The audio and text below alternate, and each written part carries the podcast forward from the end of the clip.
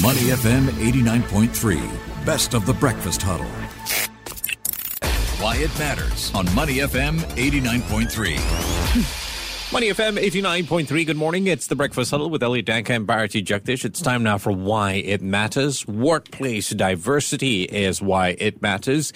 And you've seen more than ever post pandemic, during the pandemic, uh, this prioritizing on equality, inclusion, uh, all sorts of initiatives. Yes, it is all about setting your team up for success. But what about on the C suite level? Has diversity been reflected in the appointments of such roles, especially amid COVID 19? Yeah, what's funny is you can actually count them, right? Mm. Well, according to an annual report by Heidrick and Struggles Route to the Top report, well, companies fought for survival in the year 2020 and mostly sought leaders with prior experience and proven track records. Priorities have changed in 2021. In fact, the study found that the recent leadership pipelines include more women and individuals from different backgrounds. So, how can diverse hiring be encouraged even further? Well, uh, let's find out more from Jiat-Hui Wu, who is partner in charge of Heidrick and Struggles Singapore.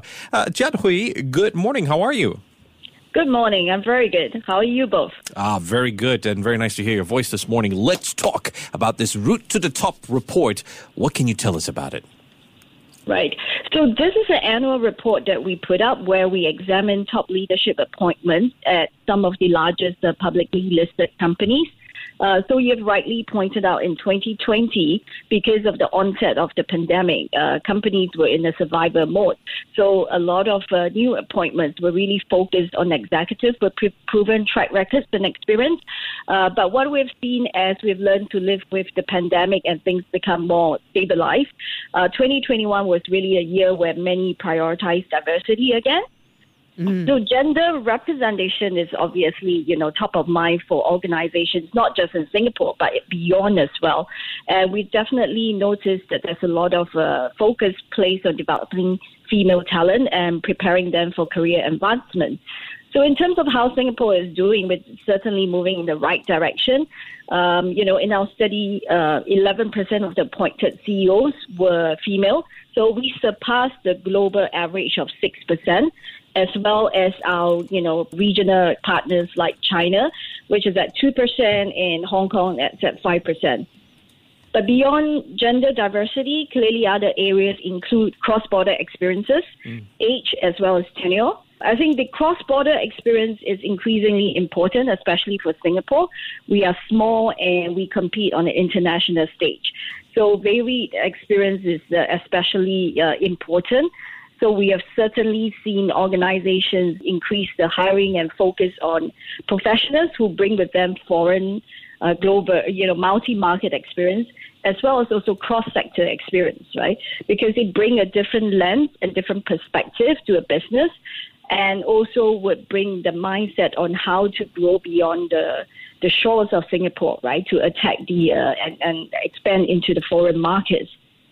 I think the third factor on age is also, you know, interesting to note. Singapore appears to be leading the way with appointing younger CEOs. Oh. Uh, ah. before they turn 30, uh, 45. So we have 36% of CEOs under 45 versus Australia, New Zealand, New Zealand at 22 and China at 17%. Okay. So that's, uh, that's uh, you know, that's heartening to know. Mm, that they're giving the young a chance. I got chance. But yes, I can, yes. I can tell you one thing that uh, a lot of people will also be concerned about ageism. You know, when it comes to older people, are they being given enough of a chance to flourish here as well with this fixation on youth? What's happening to older CEO material individuals? I think it's a balance, right? Um, you know, you can't completely skew to one end of the spectrum. Yeah. There's always this, you know, think about experience and youth and energy, right? And the most powerful organizations will know how to harness the two. Yeah. Right? You need to actually balance it out, you know, the, the youthfulness and the, the energy, the dynamism, vitality, right? With, you know, some maturity experiences, which you can't which you can't replace, right? Just being on the earth longer, being on the job longer, brings a different, you know, sort of skill sets, mindset that would actually, you know, help If you complement it with youth of the right attitude, I think the two can be a very powerful combination. But, you know, there must be quite a struggle where the older workers are concerned because in the past there is this assumption that, okay, men can do it better. Of course, that has changed. They've had to deal with that. Uh, there was the assumption that younger people don't know much. Now it's changed. So the younger people are telling the older people, hey, keep up with technology. What do you see in terms of trends of how this older age group is trying to deal with these current day issues? So, so that's a very good point because uh, with regards to you know the changing dynamic mm. of the world going forward, right? So tech is a very heavy focus. Clearly, you know everything is moving digital, right? So what we have observed in uh, Heidrick and and what we do when working with clients is that the tech and digital savviness is pretty much a non-negotiable uh, across employees uh, of all levels, right? Mm. So even when we work at C-suite level hires with our clients, you know, they, they, they demand, they, they require somebody who is digitally savvy. Yeah. Because while they don't need to know the nitty gritty details mm. of the tech work and to get into the nuts and bolts of stuff, they should be aware of the global digital trends that will impact the business. Right? Mm-hmm. So that, so it's, you know, they can be, the older generation can be digitally savvy. It doesn't need to, it doesn't mean they need to go into the hardcore coding. Yeah, no need to have the technicality. At least yeah, can have a conversation, exactly. right? If not, you go. Awareness, right? To know that the oh, yeah. you know, don't pull wool over my eyes, yeah, right? Yeah, yeah, yeah, yeah. you know, you need to have a certain sense of course, past experience, this study has also proven, doesn't really matter. It's about what you can bring to the table today. Now, while style matters, so do substance and credibility. Last I checked, they haven't gone out of style. So the question really is, how can hiring managers spot these in candidates more accurately? You know, key attributes such as a growth mindset, a digital mindset, optimism, good decision making skills. What's your advice to hiring managers today in order to be able to see such candidates more clearly? Yes. So um, in, in Heidrick and Struggles, we actually looked at uh, various aspects of a candidate. So there is the past experiences, there's the current, which is focused on the leadership competencies, and the future right? As the world, you know, and the business environment change, um, what comes out very strongly is uh, leaders with an agile mindset. So agility is very important, right?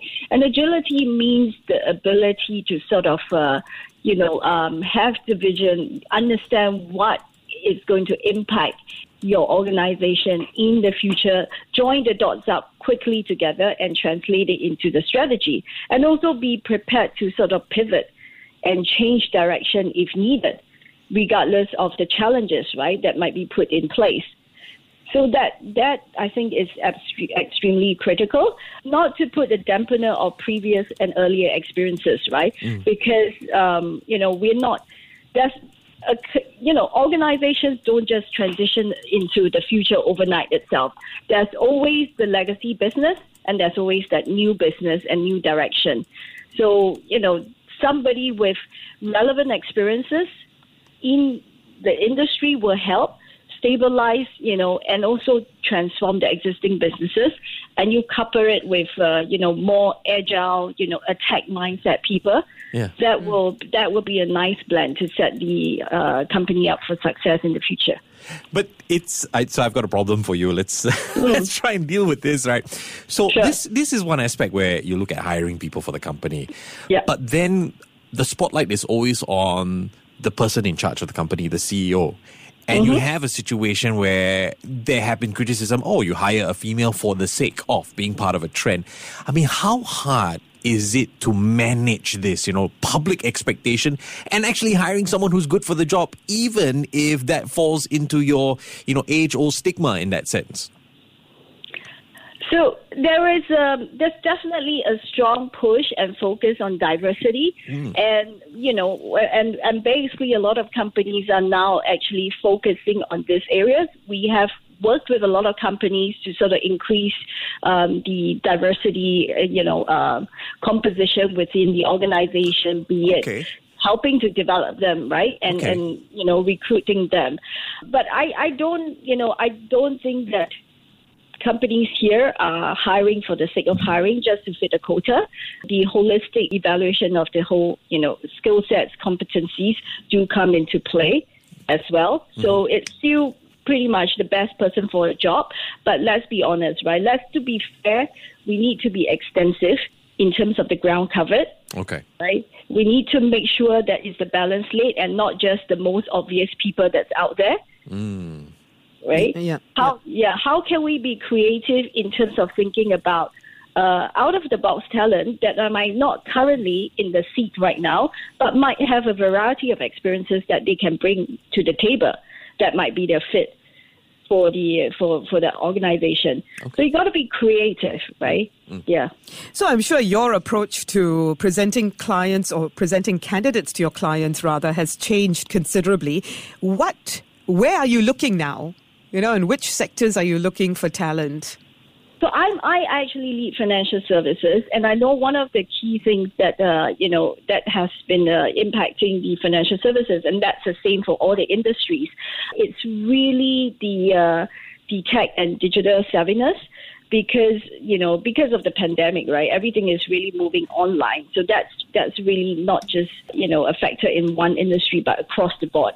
So one of the key things that i did mention is that tech and digital savviness. You know, expertise in AI and data for sure is definitely becoming much more valuable now.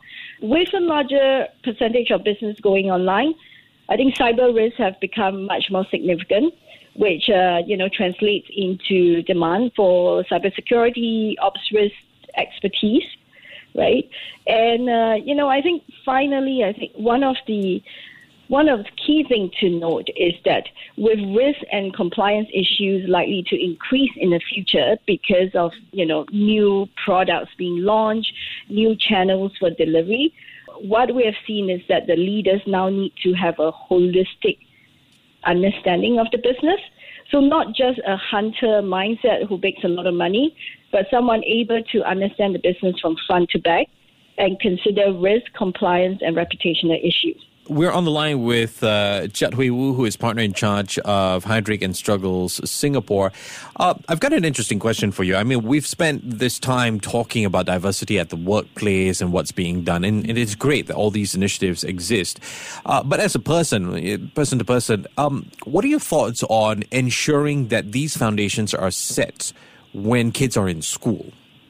Well, it's a topic very close to my heart because I have two young boys going to primary school now. Mm. So we clearly, you know, I think we don't lack any of the technical knowledge and domain knowledge, right? We get that very strongly in terms of our uh, education. What we need to instill within kids uh, at the early stage is that, you know, entrepreneur mindset. You know, being able to sort of live with ambiguity you know, without being told what to do, they need they need to learn the independence of coming up yeah. with uh, you know with solutions, right? Right. Don't just wait for your mom and your teacher to tell you the the solution. You got to figure out yourself. Go out at it and figure yeah. out yourself. Yeah. So what if you have only five out of the ten points? That's the real world we live in. We sure. never get all the facts on our fingertips, right? You need to make a decision at that point in time that's definitely key. And I, you know, second is actually the ability to communicate and articulate uh, very succinctly, right? Okay. Um, you know, in a fast moving world, we don't have the time. So you need to really be able to grasp the crux of the issue and articulate in, in very, very sharply. And I think these two are the skill sets, you know, it's, it's very soft skills, I would say, mm-hmm. you know, but it's important to set whoever up for success in the future. Mm, and of course, uh, the ability to learn and want to learn continually. I do want to talk about women, gender diversity a lot of women say that uh, companies may not always give women the opportunity to progress, not because of a lack of capabilities, but many other factors, including things such as, you know, motherhood. There is motherhood taxation still going on in many companies. And this is related to how household responsibilities are shared between men and women, right? All of that does determine career progression for women. How do you think companies ought to be approaching this going forward in terms of reducing those taxes that come with being a woman?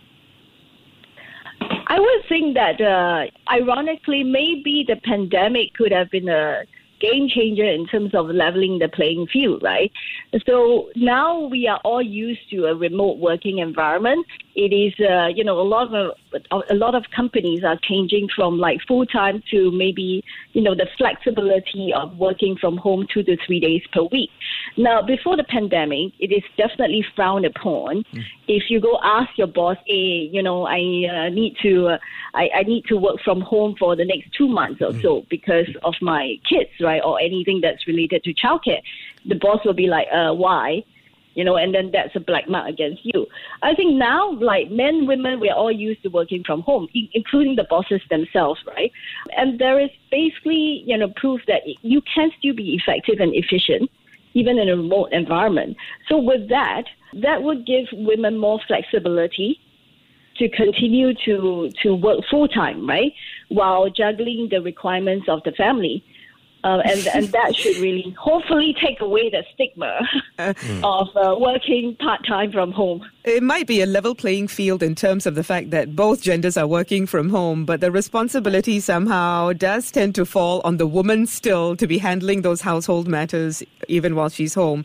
Uh, I think that's changing in some families, and I hope it continues to change for sure. Yeah, yeah, for Don't sure. Don't worry. In my household, mm. the man does all the housework. Good, good. Pre-pandemic, during pandemic, post-pandemic. Your wife has trained you well, huh? Uh, no, my mother has ah, trained me well. See, that's the thing. It's got to start from young, the socialization process. Jiat-Hui Wu, partner in charge, Heidrick and Struggle Singapore on the line with us. Uh, Chat Hui, appreciate your time this morning. Take care and stay safe. All right. Take care. Have a good day ahead. To listen to more great interviews, download our podcasts at moneyfm893.sg or download our audio app. That's A W E D I O. Available on Google Play or the App Store.